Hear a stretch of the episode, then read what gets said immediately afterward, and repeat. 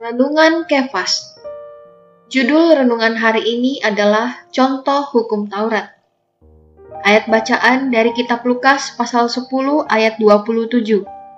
Jawab orang itu, Kasihilah Tuhan Allahmu dengan segenap hatimu dan dengan segenap jiwamu dan dengan segenap kekuatanmu dan dengan segenap akal budimu. Dan kasihilah sesamamu manusia seperti dirimu sendiri.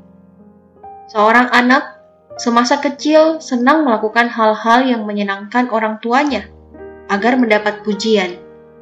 Di dalam Alkitab, tuntutan bagi kasih memiliki dua sisi, yaitu empat segenap terhadap Allah, yaitu segenap hati, segenap jiwa, segenap kekuatan, segenap akal budi, dan satu seperti terhadap manusia, yaitu mengasihi sesama manusia seperti diri sendiri. Ketika kita senang, kita mungkin mengasihi Allah sedikit, dan ketika sesama kita menyenangkan kita, kita mungkin mengasihinya sedikit. Orang tua kita saja tidak bisa kita kasihi, apalagi orang lain. Karena itu, Allah memberikan hukum Taurat, Perjanjian Lama, untuk menunjukkan ketidakmampuan, ketidakcakapan, dan ketidaksanggupan manusia.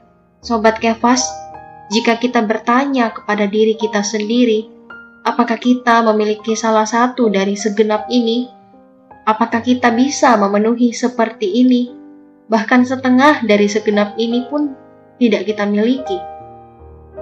Terang hari ini, apakah kita dapat menggenapkan hukum Taurat dengan kemampuan kita? Sebutkan salah satu hukum Taurat yang telah kamu ketahui. Beban doa Mari berdoa agar kita mau senantiasa dipenuhi oleh Allah dan mampu mengasihi Allah dan manusia. Tuhan Yesus memberkati.